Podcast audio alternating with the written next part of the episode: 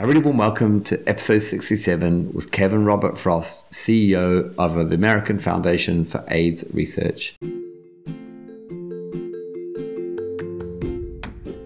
Even if I didn't have HIV, I wasn't an innocent bystander. And I couldn't just stand on the sidelines and watch this thing unfold without trying to do something.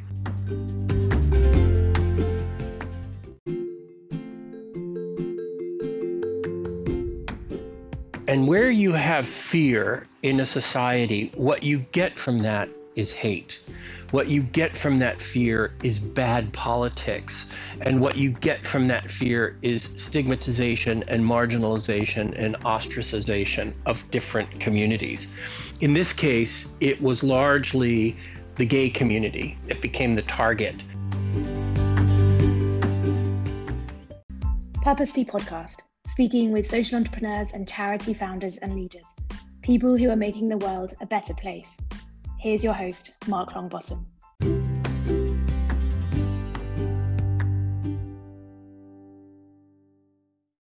A very warm welcome to Purpose D, Kevin. Thank you, Mark. Appreciate it. You are the CEO of AMFAR. What's its mission and vision? Well, the mission of AMFAR is to end the global AIDS epidemic through innovative research we are at our core a biomedical research foundation. That's what we were set up to do, to raise funds in support of biomedical research.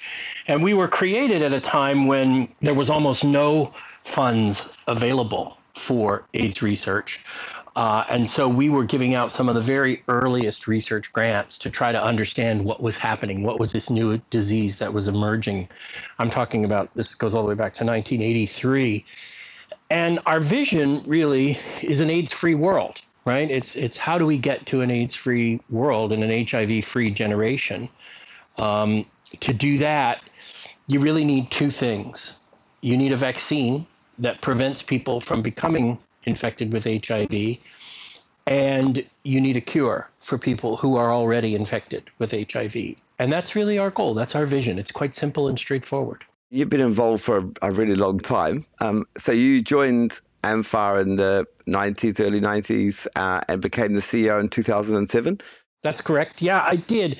I had been involved prior to joining AMFAR. I was an activist here in New York with an organization called ACT UP, uh, which was one of the early organizations, a group of folks who were fighting to try to make things better. And uh, I joined AMFAR in 1994 uh, as an administrative assistant and then sort of worked my way, you know, up the ladder and eventually became CEO in 2007. And what did HIV and AIDS mean to you at that time? Well, you know, it's interesting. I had been living in Texas. I went to the I went to college at the University of Texas in Austin. I graduated in 1985. Shortly after, uh, on Valentine's Day of 1990, I moved to New York. Now, while I was living in Texas in the 1980s, we certainly knew about the AIDS epidemic. We heard about HIV. You know, I, I was a gay man, I was an out gay man in college. And so um, we had read about this new sort of strange emerging disease. But to be honest with you, it was a disease that was affecting gay men in New York and gay men in Los Angeles and, and maybe a handful of other places. But it didn't seem like it was anything sort of close to home. And then somewhere around 1988, 1989, I was living in Dallas and I went to see a production of Larry Kramer's play The Normal Heart.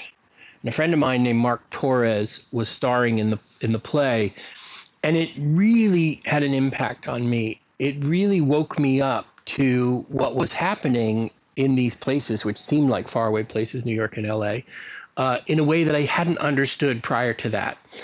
And I in, almost instantly realized that as a gay man, even if I didn't have HIV, I wasn't an innocent bystander. And I couldn't just stand on the sidelines and watch this thing unfold without trying to do something. Um, so shortly after that, I moved to New York. My my undergraduate degree was in music, and I moved to New York because I wanted to be a musician. This was my life's plan was to become a musician.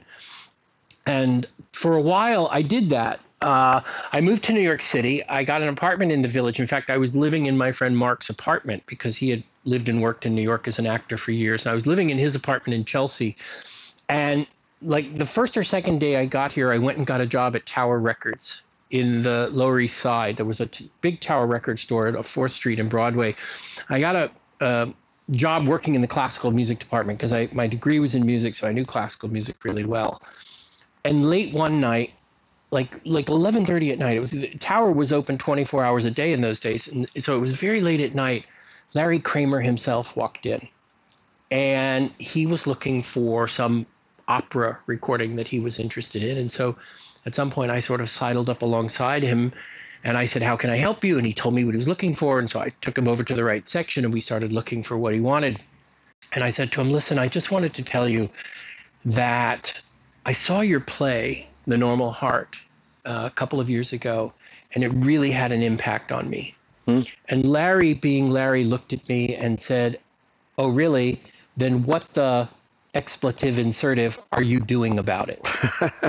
wow. And I was, yeah, you know, here I am, this kid from Texas, just moved to New York City, and he says, What are you doing about it?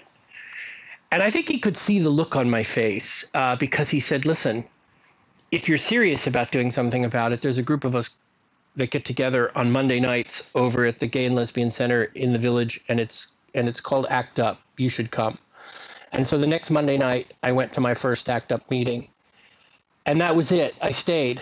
Uh, and I realized that um, you know I needed to do this. This was part of of what I needed to do as a person. And I never there was never a time in my life when I decided to stop doing music and just work on HIV/AIDS. But the work became all consuming, and before I knew it, here I am, 30 years later.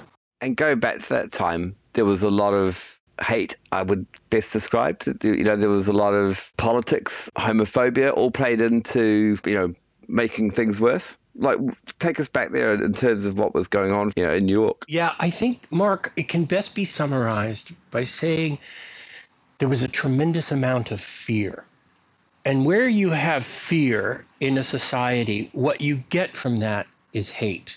What you get from that fear is bad politics. And what you get from that fear is stigmatization and marginalization and ostracization of different communities. In this case, it was largely the gay community that became the target of that um, hate and isolation and fear and policies, bad policies that were created or were tried to be being created. And it's difficult to describe because the fear existed everywhere. I mean, I was afraid, uh, you know, because it felt like as a gay man at that time, we were all going to get this disease. We were all going to die.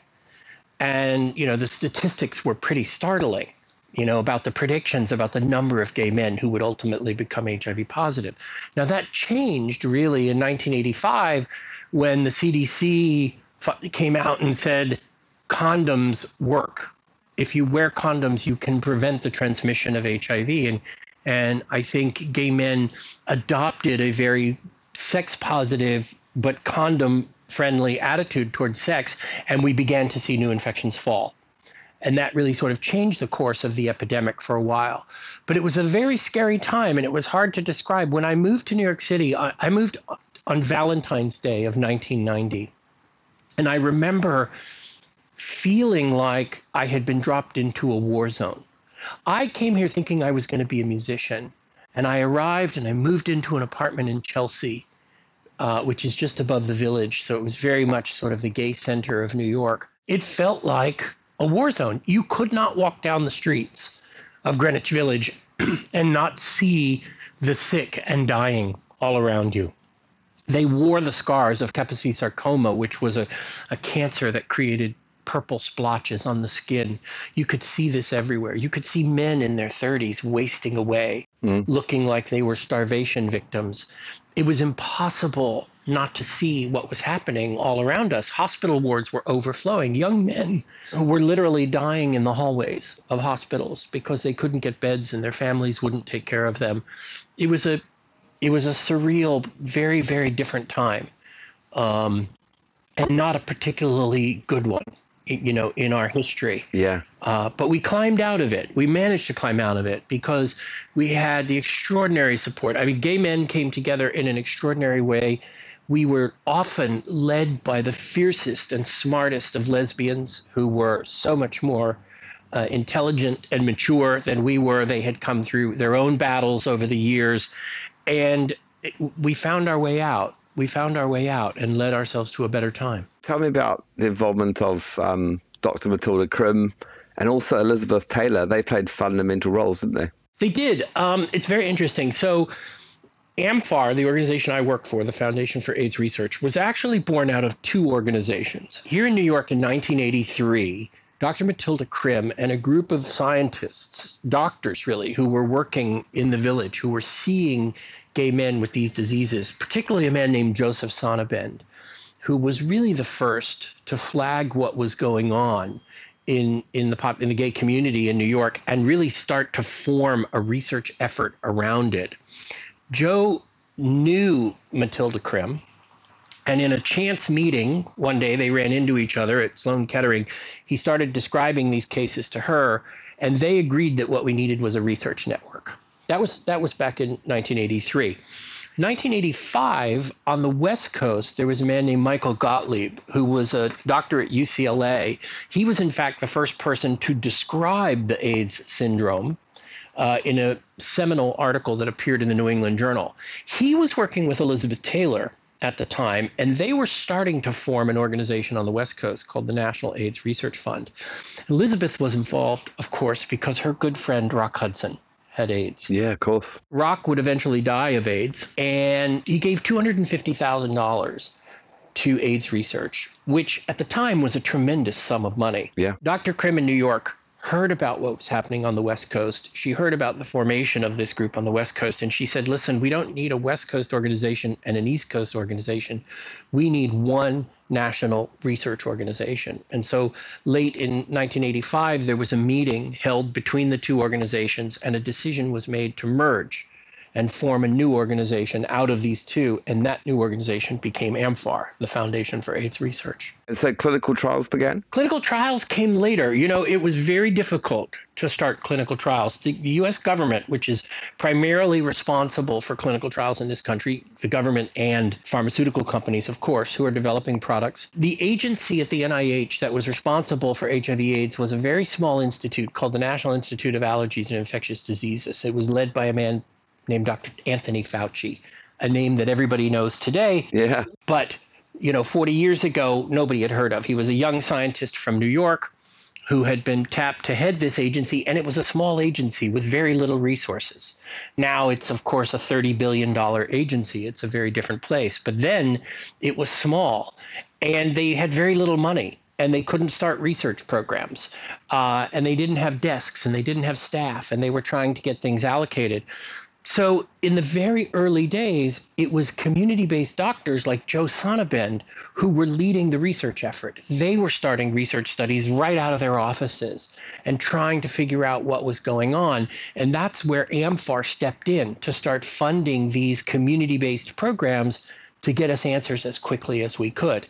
Eventually, you know, the US government ramped up their programs, and of course, pharmaceutical companies started developing drugs like AZT and other things that all came later. But in those early days, it was a real struggle, a real fight to get research going. And it, and not, and if not for these extraordinary community doctors who came together to band together to try to find answers, eh, you know, there would have been nothing available to treat patients. How does a, a musician sit comfortably in a, at a research charity. How, how have you been on? yeah, yeah. What's that like? You know, I suppose there are people who tell you it's a rather uncomfortable fit. I like to think the reason I ended up being CEO here was because I hung around long enough. They didn't have anybody else to give it to. I like to think that I brought a certain activist mentality to the organization that fit well with a board of directors that didn't want to do things the same old way.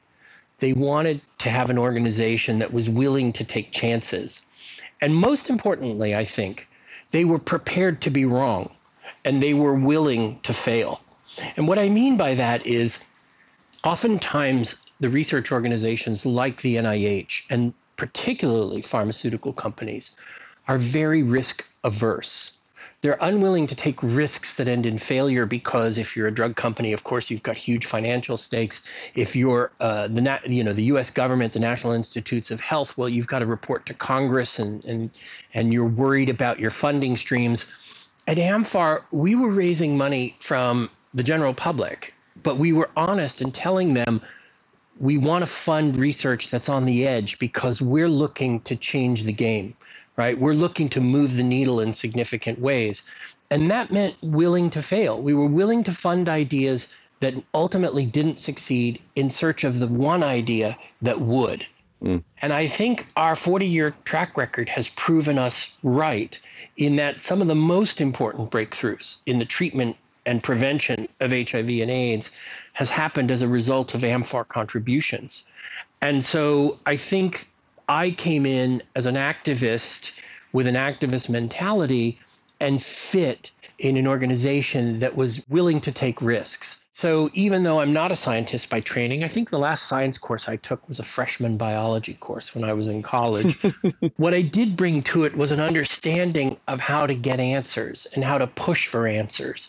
And that meant challenging people, not just in the scientific community, but in the political community, in the funding community, willing to push them to say, let us take chances, make a bet on us, and we'll prove you right. And and I think we've we've succeeded. Now, we're a long way from declaring job well done, believe me. We don't have a vaccine yet, and we don't have a cure that works for everybody.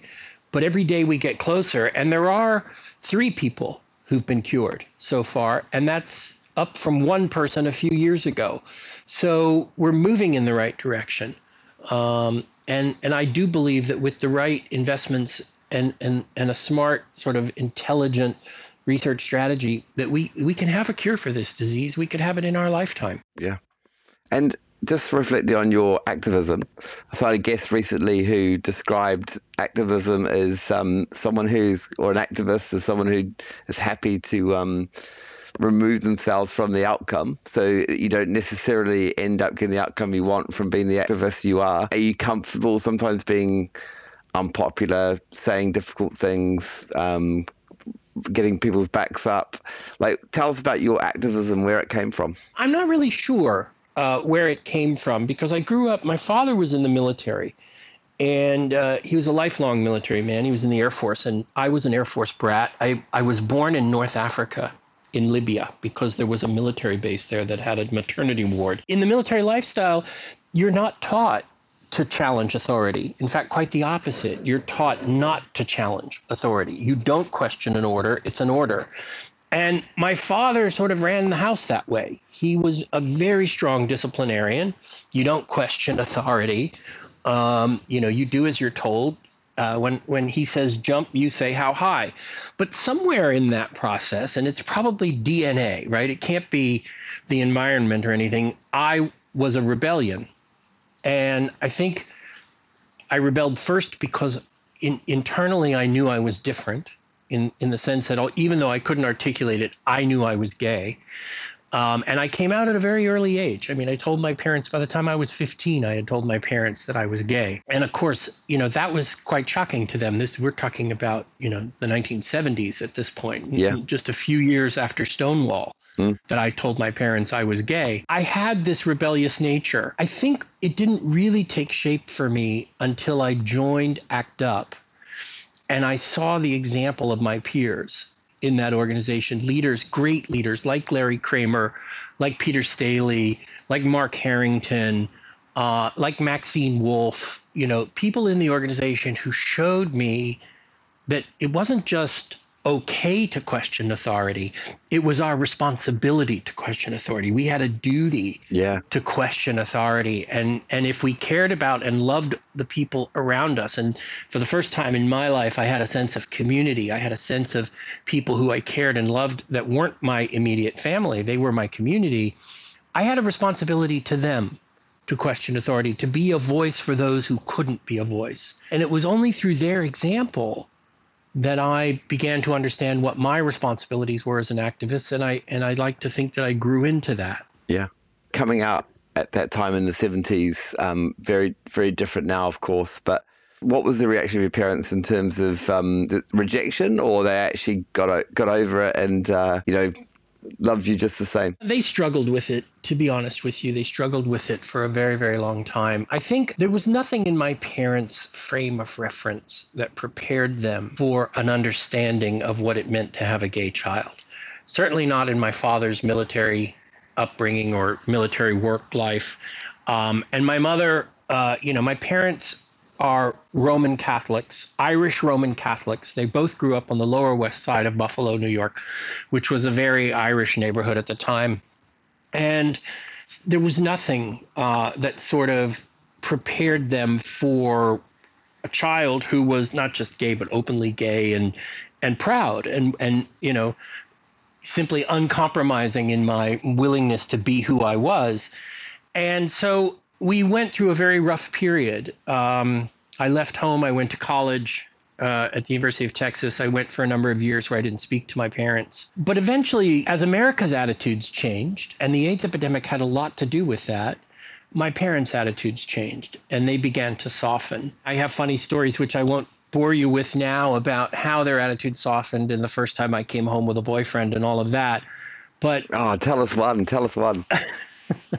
well, uh, you know, it was very interesting. Eventually, my parents did ask me to come home, which I did. I told them I had a boyfriend. They asked me to come home with my boyfriend.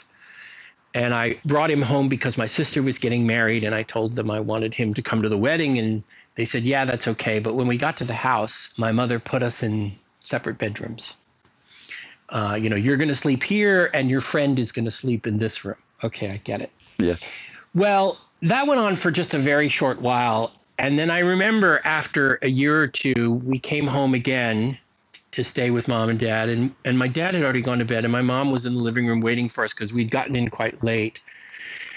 And um, she got up after we, you know, chatted for a little while. She got up and got ready to go to bed. And she turned to me and she said, You boys sleep wherever you like.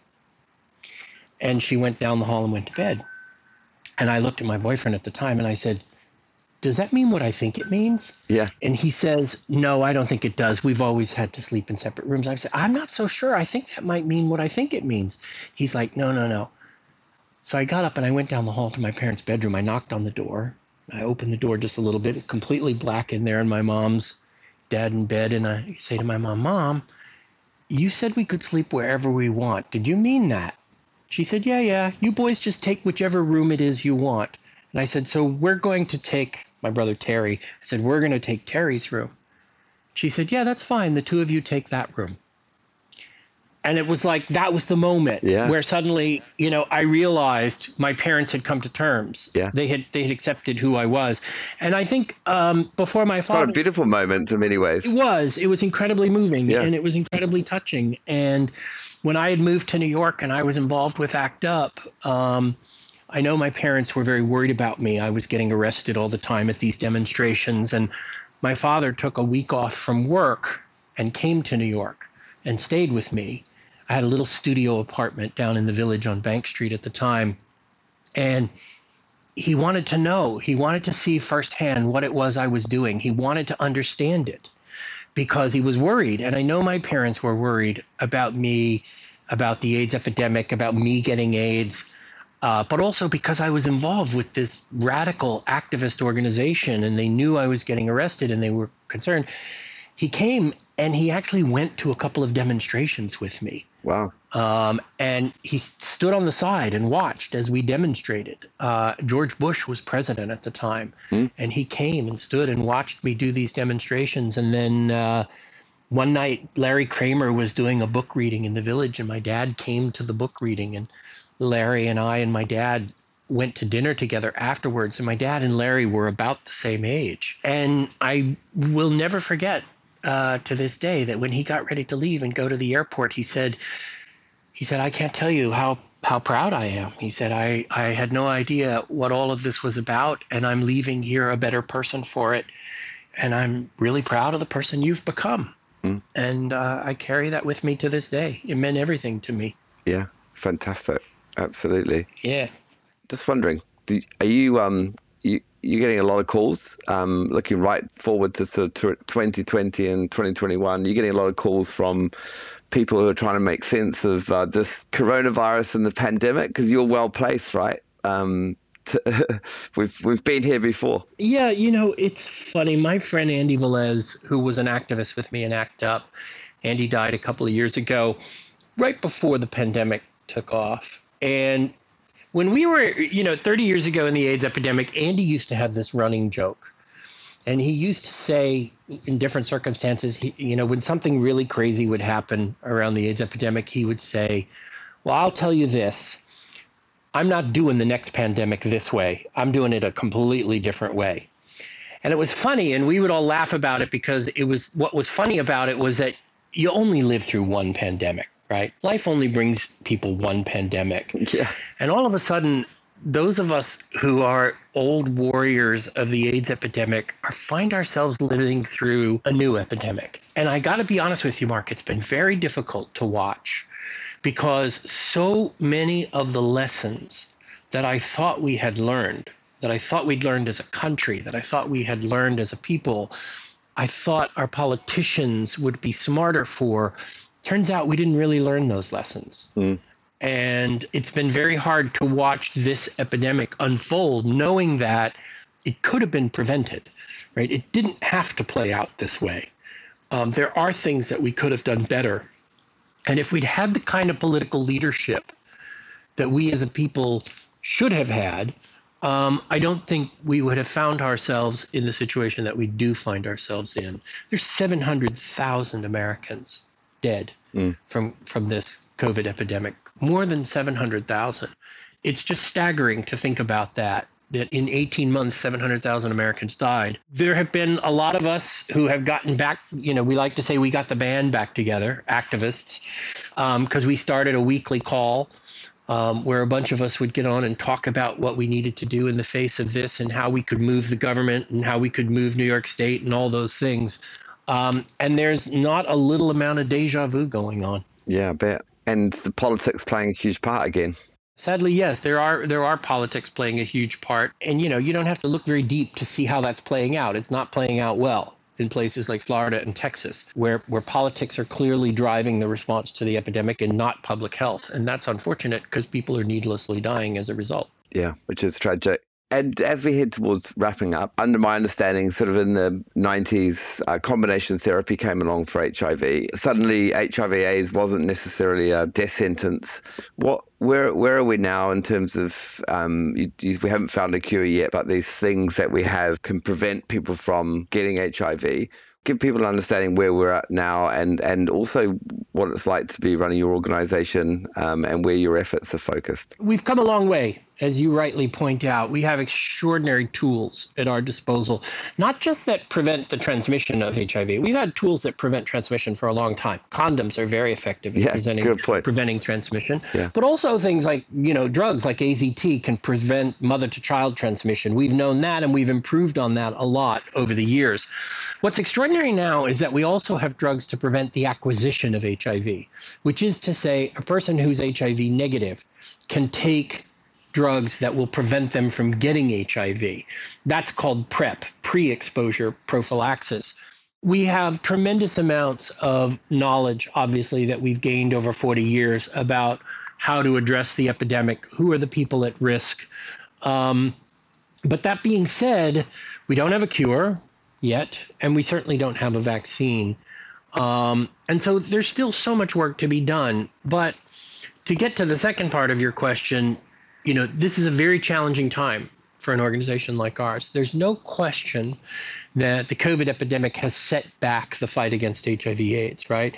In some ways, the research that we are focused on has become less of a priority in the minds of people because HIV/AIDS has become certainly in a place like the United States where you have access to medicine and doctors and everything, it's become a chronically manageable disease right? A person who's 20 years old today and gets HIV, if they have access to doctors and medicine, can expect to live a long, normal, healthy life. Um, whereas somebody who gets HIV in a, in a developing country probably doesn't have access to the same level of care, maybe doesn't even have access to medicines. Getting HIV is still a death sentence. At the end of the day, you know, the HIV/AIDS epidemic is a huge burden on our healthcare systems around the world. And so our goal remains the same to live in a world free of HIV, to live in a world free of AIDS. And that requires, as I started this conversation and before, it requires two things a vaccine and a cure. We are laser focused on finding a cure. That's where our organizational focus is. But it's become harder in this environment to do that. Uh, it's harder to raise money. It's harder to get people's attention refocused on this work, particularly uh, because it is less of a priority when you've got a pandemic like COVID around. Um, but that being said, I am seeing signs of people refocusing their own visions, right? People are understanding, beginning to understand that we're not going to be able to eliminate this COVID pandemic. We're going to have to learn to live with COVID, and we're going to have to figure out how to do that and do it as safely as possible. Mm. And that means also returning to our other priorities, things that are also important in our lives. And so we're starting to see signs of that. And I think that's good because we do need to recognize that all these other things happening around us also require parts of our attention and resources and all those things. What about for yourself in terms of, you know, you've been with them for a long time and you've led the organization really well. Back to doing a bit more music for you uh, in the future, or what's the what does the future look like for you? I hope so. I think you know it's not. It wouldn't come as a surprise to anyone here for me to say publicly that I I see myself as in the twilight of my career here at AMFAR, nearly 30 years, and certainly more than that in the fight against AIDS, nearly 35 years. I have managed throughout that time, you know, to remain HIV negative, which is only to say that despite being HIV negative, I've always believed this was still my fight, right? This was as much my fight as it is the person with HIV. I was fighting for my community, for my friends, mm. um, and for myself because uh, I there was always a part of me that believed um, I was fighting for myself too. That eventually, you know, I would find myself infected with HIV, and I and I needed to fight for that. But I am approaching, um, I think, the twilight of that, and there are other things I want to do. I have a family. I have uh, twin boys that are seven years old, and um, I'd like to be able to spend more time with them as they go through their formative years. I also would like to do more music um, than I've done. And I have other interests in life and things that I want to pursue. And I think I'm approaching a day when I can walk away from this work and feel like I made a contribution that I can be proud of. Mm. And hopefully that will be enough. Yeah. I'm on, uh, it's actually on Instagram. I've follow a page, a site on AIDS Memorial site and photos coming through on a on a daily basis of all these really young, mainly men who are in the prime of their life and were taken too soon. And it really rammed home the kind of tragedy of it. And, and I guess, you know, for that to drive your work and to see it through is incredible. So uh, well done on that. And I think to get a cure to sort of end this before you hand over the, the mantle would be good, right? And, and I think any organization, if they can um, cease to exist, that should be the you know the sort of the, the hope of many charities, certainly, certainly research charities or medical charities. Um, so yeah, well well done on that, and um, thank you for joining me. Thanks, Mark. I really appreciate it. Awesome. Thank you, sir. That was brilliant. I hope it was good. Yeah, really good. I yeah, it was just this because I I've worked um, previously, so I. Uh, when I was at um, came out of university, did a sociology degree, and um, I wanted to work with children around post trauma. Mm. But they hadn't. They got some funding. They hadn't got sorted, and they said, "Look, in the meantime, we're gonna have to put you on a placement. Where do you want to go?" And uh, they they put me in a residential. It was like a respite center, but it was a res- residential house, and it was supporting men who were dying uh, and others who just come in and need some time out and has some medical traumas going on. Um, uh, so it was an HIV residential unit, and this is kind of I was in my early twenties, and um, just it was just hardcore. Like it was it was tragic. Um, and I remember I nursed a guy to his to his death, and it kind of I guess the bit that really connected me, and I went on and had jobs at Terence Higgins Trust, um, New Zealand AIDS Foundation.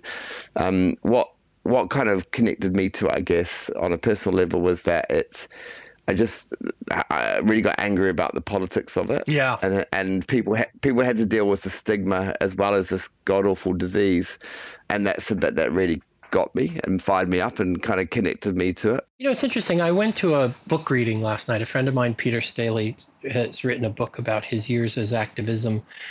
And he was doing a reading last night. And I got there a little bit late. So I was standing in the back of the room and I was standing next to this rather young woman who looked college age, maybe a little like she had come out of college. And we started chatting just sort of casually. And then I asked her, I said, Well, what brings you here tonight? And she said, Oh, I am writing a paper for my graduate degree about ACT UP, about the activist organization that I was a part of.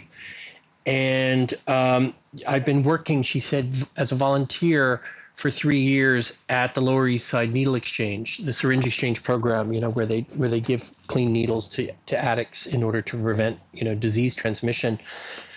And I was I was kind of blown away by that, to be honest with you, because you know, when I moved to New York, New York was a war zone. HIV AIDS was everywhere. You could see it all around you. And as a gay man, it was easy for me to say, "Oh, I get it. I'm, you know, I'm not I'm not an innocent bystander. I have to do something." But here's a young woman who seemingly has no connection mm. to the epidemic in the way that I did. Uh, doesn't isn't looking at it as a war zone, and yet she has still chosen to somehow be a part of this fight. You know, to be a part of the struggle in the same way that you sort of had no connection to this person. Yeah. Who who you you know mm. took care of and nursed through death and suddenly you become part of the struggle and i'm just i'm so impressed by that because i had stimulus around me that kept knocking on the door saying hey idiot yeah get out there and do something yeah um, and young people coming into it today, I'm just, I'm very impressed by it. I really, really am. It's personalizing it, I think, often, isn't it? And once you see the kind of some of the crap that people go through, it fires you up. And um, I love the fact that you're an activist. I think this should, be, and I've kind of, it's taken me a long time in my life to realize that it's absolutely crucial that we continue to be activists. Oh yes. Especially I think as you get older and like I'm I've just turned 50 and you realize that actually blindly following people is not the the way and people shouldn't blindly follow me either as in it's becoming a bit of more of an elder statesman. just I, I was curious and I didn't ask but um favorite music? That's very hard to pin down. I mean, I'm a classical mus- musician by training, right? I wanted to be uh, an opera singer right? That was what I wanted to do. And I was trained as an opera singer in college, et cetera, et cetera. And so I do love the opera for sure. But I grew up in a house where my mom, uh, you can make fun of me if you want, but I grew up in a house where my mother and my sisters, I had three sisters, loved the music of John Denver. Oh, I love John. And so the first music I sang was John Denver, the music I grew up listening to, the songs that I first played on the guitar that my father gave me when I was 13 years old was John Denver. And so uh, there's a special place in my heart for his music. And I think there always will be. Just a part of who I am. Me too. I love John. I, I, it's, it's funny because you, I grow, have gained greater fondness for you know, musicians that in the sort of 70s and 80s, I guess, at the time I may have cringed about. But yeah, no, hey, uh, peace out to John Denver. I'll let you get back to your day. Hey, massive thank you for doing this. I appreciate it. My pleasure. I'll be in touch with your team and and um, get this out in the next few weeks. But um, brilliant. I appreciate it. And I'm going to head to bed. Thanks, Mark. I've enjoyed the talk. Take care. Thank you, mate. Bye bye. All right. Take care. Bye bye.